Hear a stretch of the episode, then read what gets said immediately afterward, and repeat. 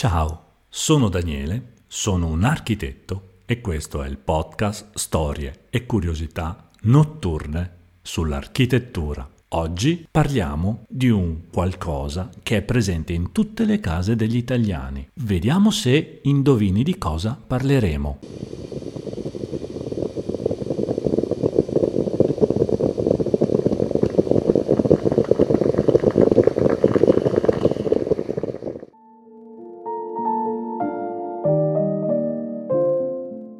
Bene, prima di continuare e lasciarvi il tempo di pensare ma cosa diavolo sarà questo rumore, questo gorgoglio che abbiamo appena ascoltato, voglio ringraziare Giuliano, che è stato il primo utente in assoluto per questo podcast a lasciare un commento entusiasta sulla piattaforma di Spotify. E quindi vi invito sempre a lasciarmi un commento, a lasciarmi 5 stelline se avete gradito il contenuto di questo podcast. Mi fa piacere riceverlo e diciamo è un sostegno, è una motivazione per poter continuare ancora, ancora a raccontare storie e curiosità notturne perché vi ricordo questo podcast viene sempre rigorosamente registrato di notte. Quando tutti tacciono, io parlo e vi invito a seguirmi nella storia di oggi. Oggi parliamo della Mocha Express. La Mocha, emblema di italianità quanto la Nutella, è famosa in tutto il mondo. Chi vede una Mocha vede Italia, non c'è dubbio alcuno. Ma vi siete mai chiesti che storia nasconda questo pezzo di metallo? Per carità, questo pezzo di alluminio, perché non è neanche in acciaio. Vi siete mai chiesti perché ha quella forma ottagonale? Oppure perché in alluminio e non in latta, in acciaio? Bene, dietro questo piccolo oggetto che è all'interno di ogni casa, di ogni italiano, si nasconde una storia quasi centenaria e come ogni storia inizia così. C'era una volta Alfonso Bialetti. Alfonso Bialetti era una persona un po' particolare. Emigrò presto in Francia,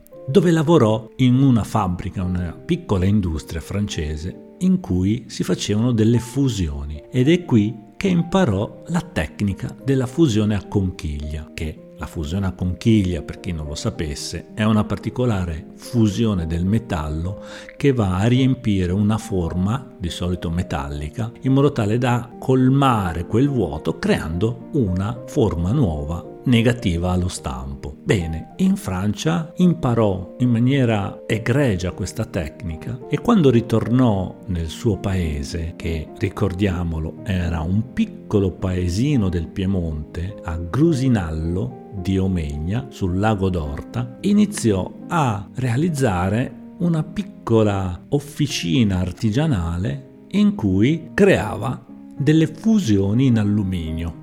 Bene, partiamo subito dal perché l'alluminio? Ricordiamoci che siamo nella prima metà del Novecento, più precisamente siamo negli anni 30, negli anni 20-30 e l'Italia aveva dei problemi a reperire l'acciaio e altri metalli, in quanto l'autarchia del fascismo impediva un po' i commerci esteri. Quindi l'alluminio era un nobilissimo metallo che per molte funzioni poteva sostituire l'acciaio e altri materiali. Ma non solo, l'alluminio era anche visto come un metallo diciamo nuovo, argentato, moderno soprattutto. E quindi il nostro mitico Alfonso Bialetti nel 1933 guardò sua moglie fare il bucato e non la guardò con occhi lascivi, anche se questa parola entrerà a far parte nella nostra narrazione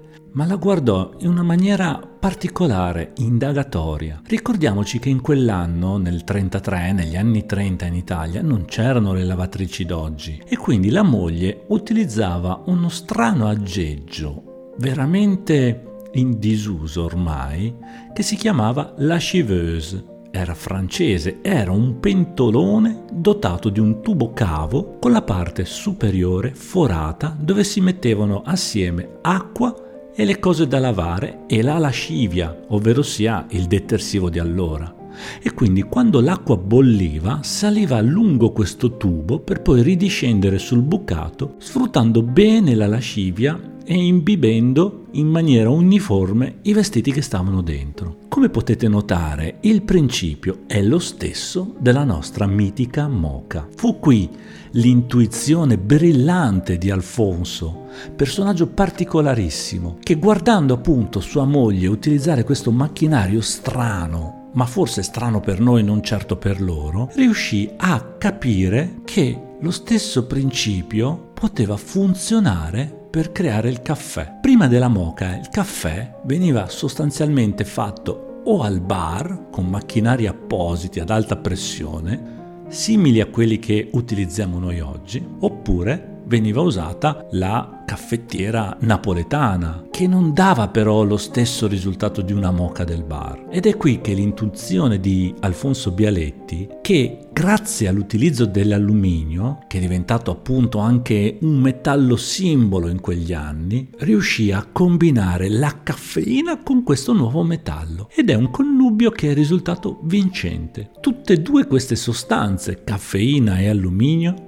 hanno in comune alcuni simboli della modernità di quegli anni, leggerezza, mobilità, velocità e nel 1933 inizia a produrre la prima caffettiera a base ottagonale che fa l'espresso come al bar. Questo era lo slogan di quegli anni, chiaro, semplice, limpido. La Mocha Express Bialetti non cambia, non ha cambiato solo il modo di fare il caffè, ma l'intero tessuto sociale italiano. Ma ricordiamoci che Alfonso Bialetti aveva una piccola officina, una piccola fonderia. Infatti lui non era focalizzato nella realizzazione e soprattutto nella commercializzazione di queste moche. I pezzi che lui riusciva a produrre erano ben poca cosa a quello che successe dopo. Infatti, ed è questa una delle caratteristiche di Alfonso, che non essendo concentrato sulla promozione del suo nuovo prodotto, della sua nuova invenzione, si concentrava fortemente nella realizzazione del prodotto, producendo poche decine di migliaia di pezzi all'anno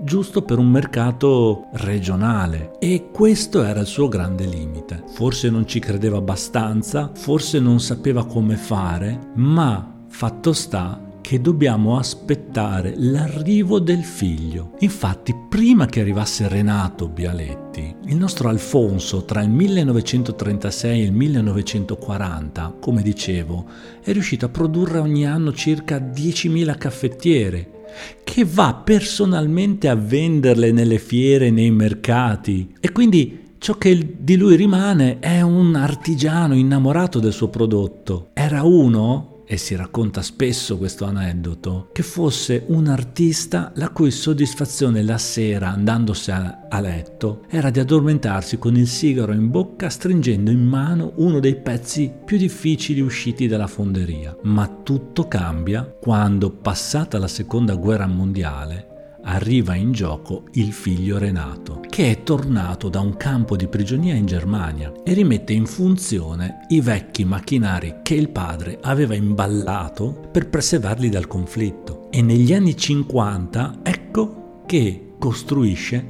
una nuova fabbrica capace di produrre 18.000 caffettiere al giorno, ovvero 4 milioni di pezzi all'anno. È un salto di scala enorme. Infatti non si sa con esattezza quanti pezzi siano usciti dallo stabilimento di Grusinallo, che è stato chiuso poi nel 2010, ma un conto stimato ci porta a pensare che almeno 300 milioni di pezzi possa essere un risultato credibile. Nel 1953 Renato, mente brillante, quanto quella del padre, ma molto più votata sulla comunicazione, sul marketing, sulla commercializzazione dei prodotti, idea e disegna il mitico omino con i baffi, ovvero questa figuretta, questa figura maschile con il dito alzato. Anche qui, vi siete mai chiesti perché l'omino ha i baffi, come la birra Moretti? Infatti si somigliano i due personaggi. E perché ha il dito alzato? L'abbiamo visto migliaia di volte negli scaffali dei negozi o nella casa nostra. Perché questo omino ha il dito alzato? È una domanda lecita. Perché non ha le braccia giù, non, ha, non fa qualcos'altro?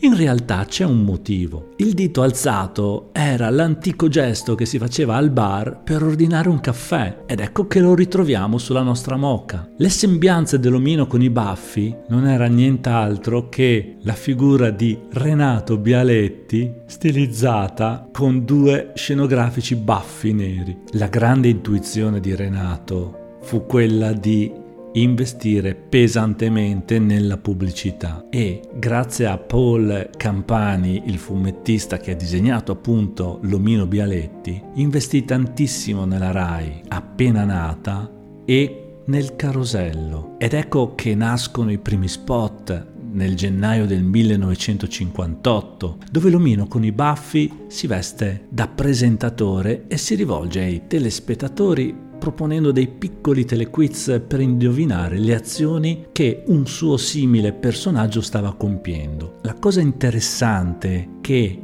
queste animazioni, quando l'omino parlava, le sue labbra disegnate erano delle lettere che componevano le parole che lui stava pronunciando. Ed è anche qui interessante chiederci perché c'era questa cosa. Ed ecco che oltre alla commercializzazione del prodotto abbiamo anche un intento educativo per consentire agli spettatori di familiarizzare con l'alfabeto, perché in quegli anni, negli anni 50, l'Italia non è quella di oggi, era totalmente diversa e la percentuale di analfabetismo era ancora molto elevata. Da qui in poi la storia dell'omino dei baffi e la storia della moca è una cavalcata verso la grandiosità e verso la popolarità, immutabile nelle sue forme che richiamano in una forma stilizzata anni 30 déco le fattezze di una donna con una gonna plissettata e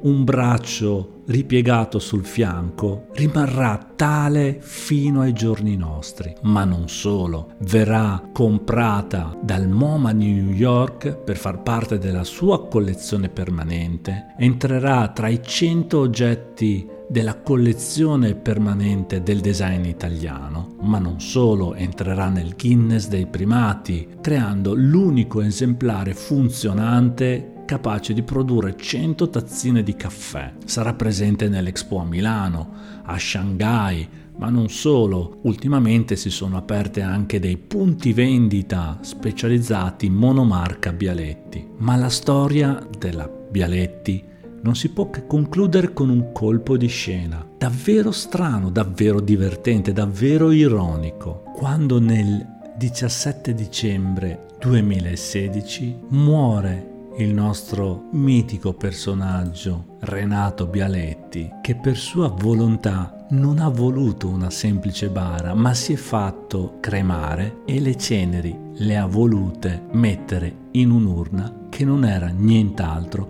che la mitica Moca Bialetti.